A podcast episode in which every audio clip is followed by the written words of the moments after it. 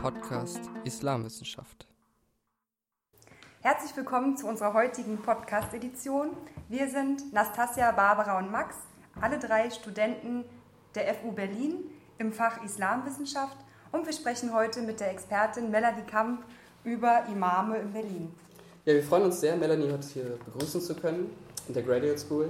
Sie ist zurzeit Doktorandin an der FU Berlin und ihr großes Thema ist die Etablierung religiöser Autorität unter Muslimen in Deutschland.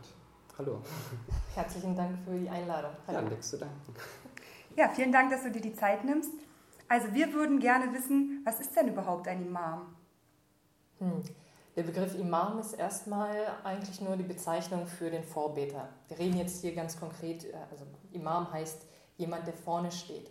Und äh, im Kontext der Moschee ist damit der Vorbeter gemeint, der das Gebet, das gemeinschaftliche Gebet leitet.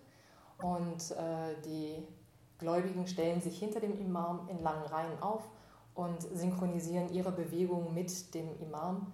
Und äh, in dem Sinne leitet der Imam dann das Gebet. Der Imam selber steht auch mit dem Gesicht Richtung Gebetsrichtung, Richtung Qibla und die Gläubigen hinter ihm und sie wenden sich alle gemeinsam im Gebet Gott zu und das ist die konkrete Aufgabe, die dann der Imam in der Moschee während des äh, Gebetes hat. Ähm, dazu kommen dann noch eine ganze Reihe von anderen Aufgaben, aber das ist erstmal das, was sich aus der konkreten Wortbedeutung an dieser Stelle ableitet.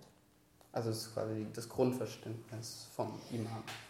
Also Imame, äh, der Begriff, der wurde auch schon für andere äh, Personen benutzt, zum Beispiel die ähm, Begründer der ähm, vier sunnitischen Rechtsschulen, die werden auch alle als Imam tituliert, aber im mhm. Moschee-Kontext ist damit erstmal der Vorbeter gemeint. Mhm. Und im Grunde ist es in dem Sinne dann auch eher eine Funktionsbezeichnung, nämlich derjenige, der vorbetet. Ähm, ich sage jetzt extra Funktionsbezeichnung, weil es äh, kein im engeren Sinne Ausbildungsberuf ist und im Grunde äh, jeder erwachsene äh, Muslim, der das Gebet kennt, im Prinzip in der Lage ist, auch das Gebet zu leiten und das Gebet anzuführen. Okay. Also wenn wir jetzt auch über die Aufgaben sprechen, ähm, du hast gesagt, gesagt, es gibt Aufgaben in der Moschee und mhm. du hast auch angesprochen, da gibt es noch andere Aufgaben. Ja. Was wären das so für Aufgaben? Vielleicht auch speziell, also mhm. dein Thema ist ja auch religiöse Autorität in Deutschland unter mhm. Muslimen. Und was wäre denn quasi direkt eine Aufgabe für Deutschland jetzt bezogen? Das hängt immer sehr stark von der Moschee ab, in der ein Imam tätig ist. Oder ähm, es gibt ja in Deutschland äh, eine ganze Reihe unterschiedlicher muslimischer Verbände, unterschiedliche Moscheen. Und je nachdem, ob das eine große Moschee ist, ob das eine kleine Moschee ist, ob in der Moschee selber auch andere Leute ähm, da sind, die bestimmte Aufgaben übernehmen können, fallen einem Imam mal mehr, mal weniger Aufgaben zu. Im Grunde, wenn man von Imam in Deutschland spricht, dann hat man es eigentlich mit einer sehr, sehr heterogenen Gruppe zu tun. Das mhm. können Personen sein, die einfach diese Aufgabe ehrenamtlich durchführen, die vielleicht sogar auch nur speziell für die Gebete dann auch zu der Moschee hinkommen und das Gebet durchführen. Äh, das können angestellte Imame sein, die direkt bei dem Moscheeverein angestellt sind und äh, die dann auch zum Teil auch eine bestimmte Ausbildung durchlaufen haben. Die aber auch sehr unterschiedlich ausfallen kann. Und äh, die übernehmen dann häufig auch noch äh, andere Aufgaben. Ne? Also mhm. Menschen können sich mit ihren religiösen Fragen an sie wenden. Ganz häufig ähm, wird auch äh, mittlerweile werden auch seelsorgerische Aufgaben übernommen.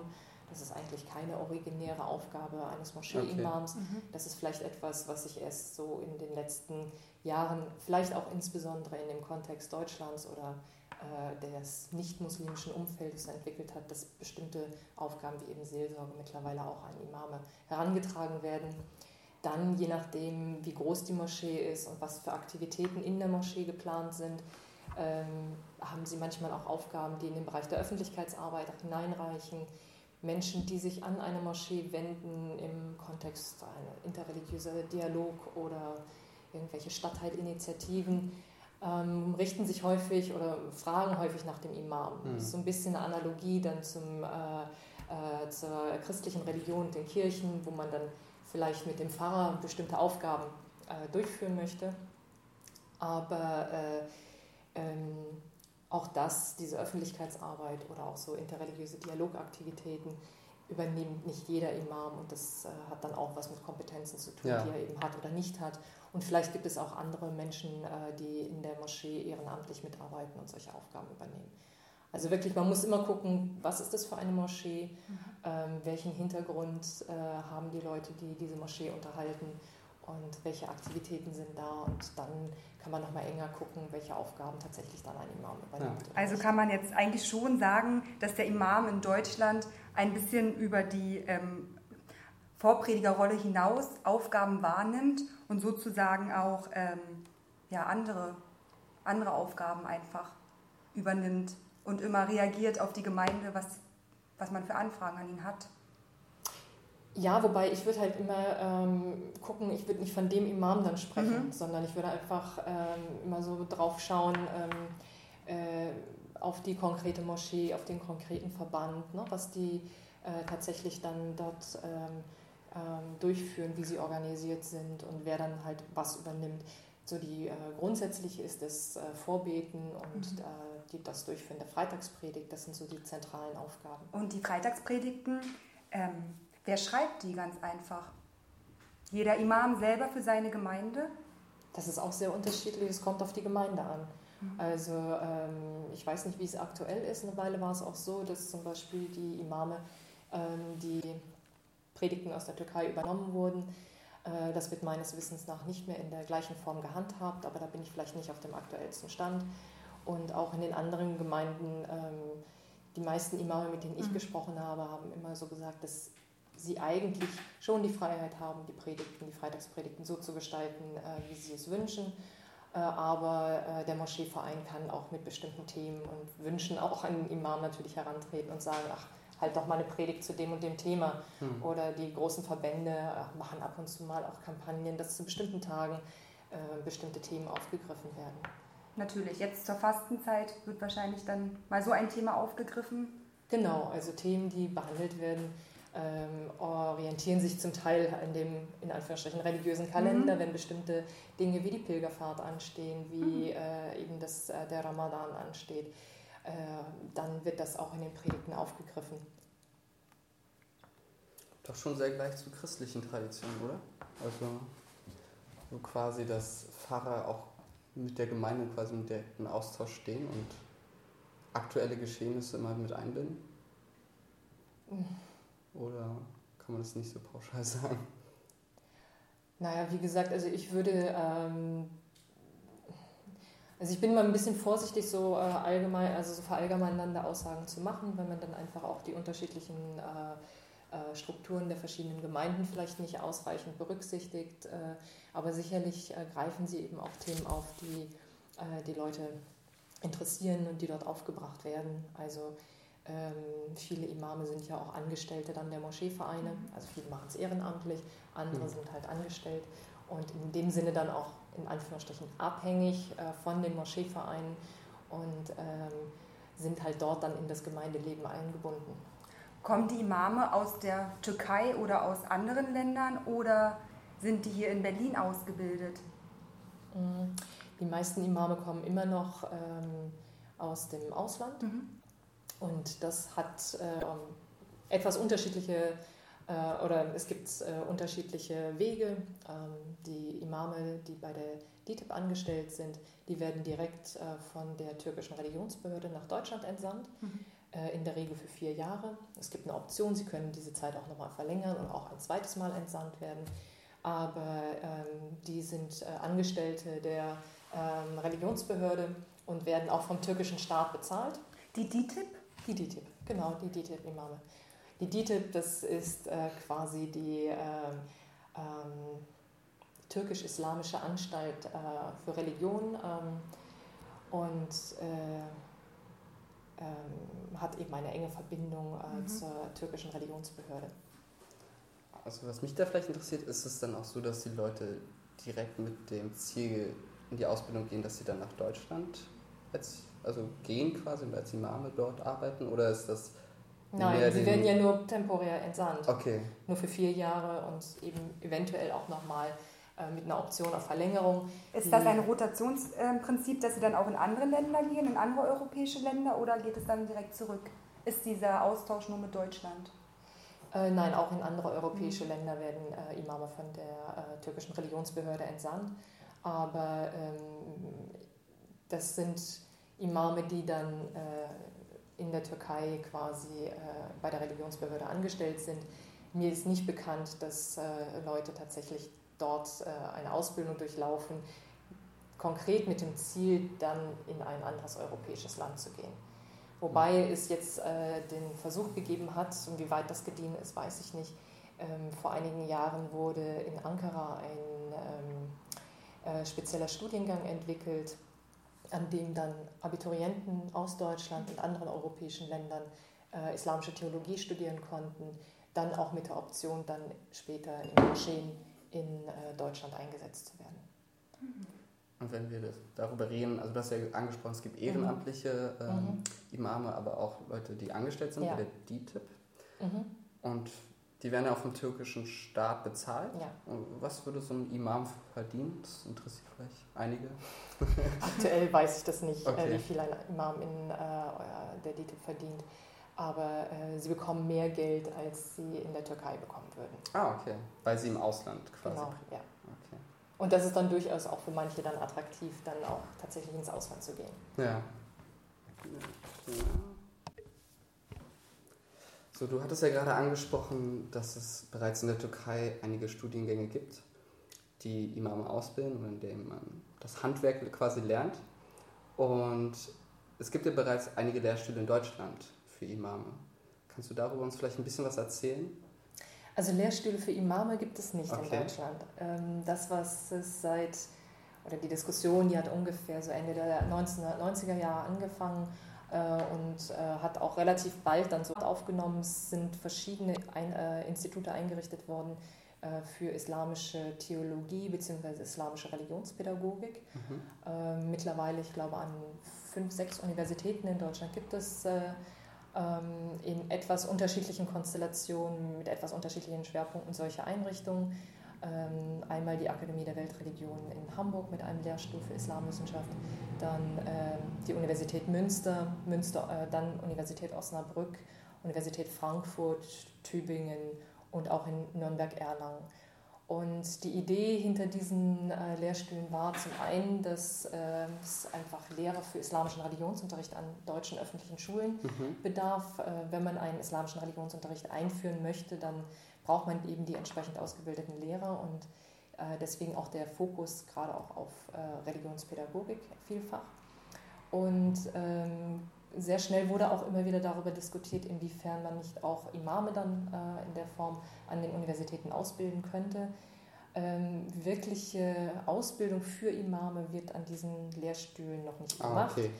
Was aber nicht bedeuten soll, dass ähm, Studenten, die dort äh, studiert haben, nicht auch in einer Moschee Imam werden können. Mhm. Wobei es da einige Reibereien mit den unterschiedlichen muslimischen Verbänden auch gegeben hat die verschiedenen Lehrstühle haben auch unterschiedliche ähm, Formen entwickelt, wie man die äh, islamischen Gemeinden mit einbeziehen kann, sei es in, äh, in, Form von Beiräten, die dann mit über die Curricula entscheiden und auch äh, die äh, äh, Lehrer ähm, und also ähm, die Professoren, die dann dort unterrichten, etc. Und ähm, jetzt ist auch ein Gespräch, äh, so etwas für Berlin einzurichten aber äh, das äh, ja, steht erst sozusagen äh, in den Anfängen. Kann man noch nichts darüber berichten oder gibt es schon noch nicht so viel. Es gab jetzt vor einigen Wochen ähm, eine Art Workshop-Tagung bei der äh, Friedrich-Ebert-Stiftung zu diesem Thema. Mhm. Dort waren Vertreter verschiedener muslimischer Organisationen aus Berlin eingeladen, aber auch ähm, andere äh, Vertreter von den Universitäten, auch jemand vom äh, Institut für Islamische Religionspädagogik Osnabrück. Und es war so ein wenig ein Sondieren, wie etwas äh, Ähnliches in Berlin aufgezogen werden könnte, an welcher Universität oder ähm, das angekoppelt sein könnte, welche Einrichtungen daran beteiligt sein könnten. Mhm. Zum Beispiel, ähm, ob die Freie Universität Berlin daran beteiligt sein könnte oder die Humboldt-Universität, ja. ob eventuell die Alice Salomon Hochschule, die auch einen ganz starken Schwerpunkt zum Beispiel auf soziale Arbeit hat. Ähm, das wäre eben auch interessant. Das ist bei den ähm, bisherigen Lehrstühlen, die eingerichtet wurden, noch nicht so berücksichtigt worden. Aber das ist ein Thema, was gerade so im Kommen ist, weil mhm. es auch um den Aufbau einer islamischen Wohlfahrt zum Teil geht und äh, dementsprechend auch so Dinge wie soziale Arbeit dann sehr stark gefragt ähm, sein können in Zukunft. Und äh, von daher ist es aber im Moment wirklich noch in den Anfängen. Das war eher so eine Art Sondierung, mal schauen, wie überhaupt das Interesse unter den muslimischen Akteuren hier in Berlin ist. Und äh, ja. Kann man sagen, dass Berlin da auch eine kleine Besonderheit darstellt? Also weil es bereits in anderen Städten ähm, Lehrstühle für islamische Pädagogik gibt, aber hier in Berlin noch nicht in dieser Art. Also kann man das so sagen? Naja, ich meine, es gibt an verschiedenen Standorten gibt es das jetzt, aber mhm. an ganz, ganz vielen gibt es das nicht. Also ja. es gibt mehr Standorte, wo es das okay. nicht gibt. Von daher hat äh, Berlin da nicht unbedingt äh, den, den Sonderstatus.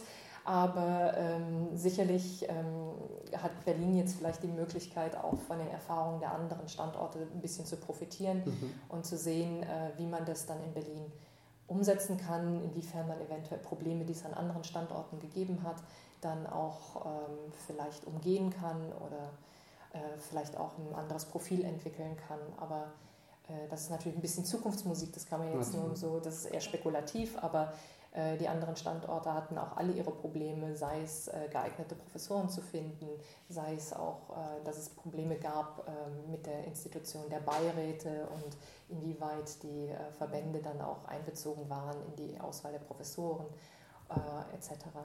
Von daher ähm, bleibt ein bisschen abzuwarten, wie sich das dann in Berlin entwickeln wird. Ja.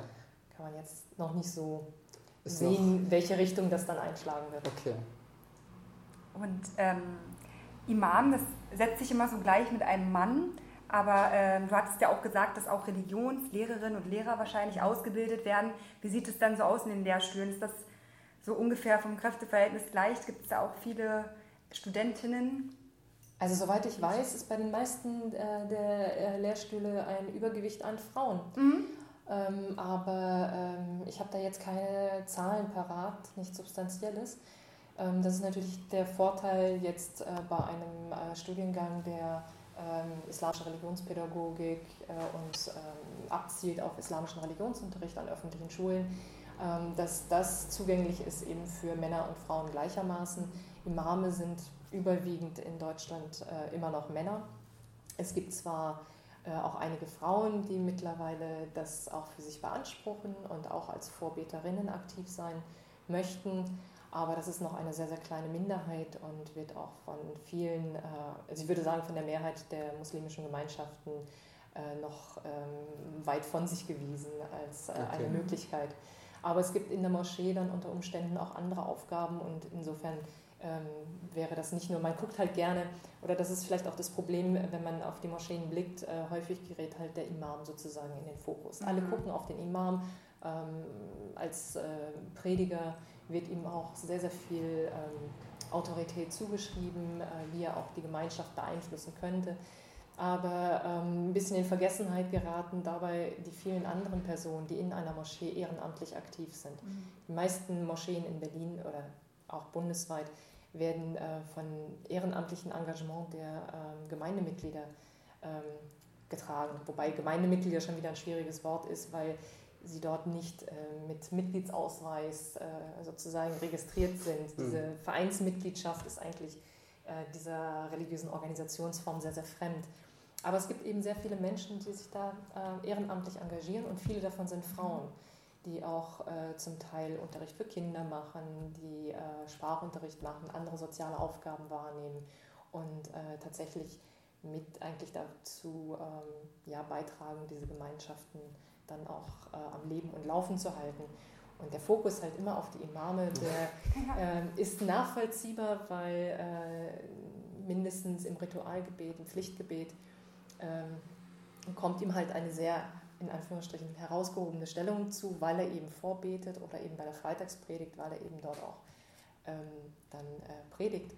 Aber ähm, es gibt Unterrichtskreise von Frauen für Frauen, es gibt äh, eben den Unterricht für Kinder, es gibt andere Dinge noch, die äh, tatsächlich ähm, äh, von ganz anderen Leuten ähm, initiiert werden und aufrechterhalten werden. Mich würde noch interessieren, auf welcher Sprache finden denn die Predigten statt? Das ist, das auch, ist unterschiedlich, ja. nehme ich an. Genau, genau, unterschiedlich, das ist blöd, ne? Ich ja. sage immer, das ist unterschiedlich, das muss man differenzieren. Aber äh, tatsächlich ähm, hängt es von der Gemeinde ab, äh, die, die eher einen türkischen Hintergrund haben. Dort sind die Predigten dann eben auf Türkisch, die einen eher arabischen Hintergrund haben. Da ist es dann auf Arabisch. Und das Gleiche kann man dann für bosnische, für indonesische, mhm. für mhm. pakistanische und so weiter ähm, äh, Gemeinschaften eben auch sagen, dass dann hauptsächlich äh, in der jeweiligen Muttersprache äh, gepredigt wird. Wobei gerade ähm, die Sprache natürlich wichtig ist. Also viele sozusagen der nachfolgenden Generationen, die jungen Leute, die verstehen halt nicht unbedingt diese Sprachen mehr. Mhm. Und tatsächlich äh, werden auch oft die Predigten in Übersetzung angeboten. Zum Teil äh, gibt es in manchen arabischen Moscheen hier in Berlin eine Simultanübersetzung. Äh, manchmal wird auch am Ende der Predigt eine Zusammenfassung angeboten auf Deutsch dann, hm. sodass diejenigen, die halt äh, eben kein Arabisch können, dann tatsächlich auch noch mitbekommen, was denn eigentlich gesagt wurde. Ja. Aber in der Tat ist die Sprache natürlich immer ein großes Problem. Und ähm, ja, aber das ist etwas, was einerseits so in der öffentlichen Debatte ja auch immer wieder stark äh, thematisiert wurde und wird, aber was eben auch die Gemeinden selber merken und wo sie auch auf den Bedarf der Leute, die halt in ihre Moscheen kommen, reagieren.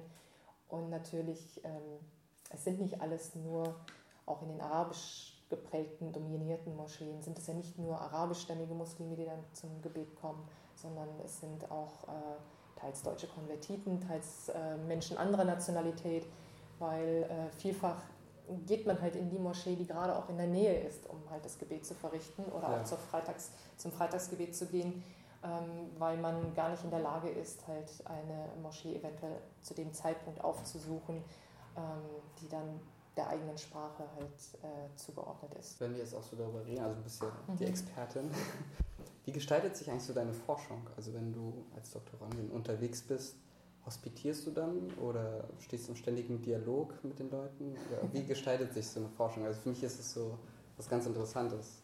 Weil es geht ja nicht über Studien in Büchern. Das ist ja nicht so die Arbeit, die du wahrscheinlich machst. Äh, nee, das kann man nicht aus äh, Büchern nehmen. Ich habe zum Teil Interviews mit Imamen geführt und äh, ich habe zum Teil, war ich auch mal bei äh, Freitagsgebeten anwesend, äh, Freitagspredigten. Mhm und auch bei anderen Unterrichten anwesend und äh, ja, okay. direkt in der Moschee. Ich festgesteckt, dass du dich mit Imam beschäftigst.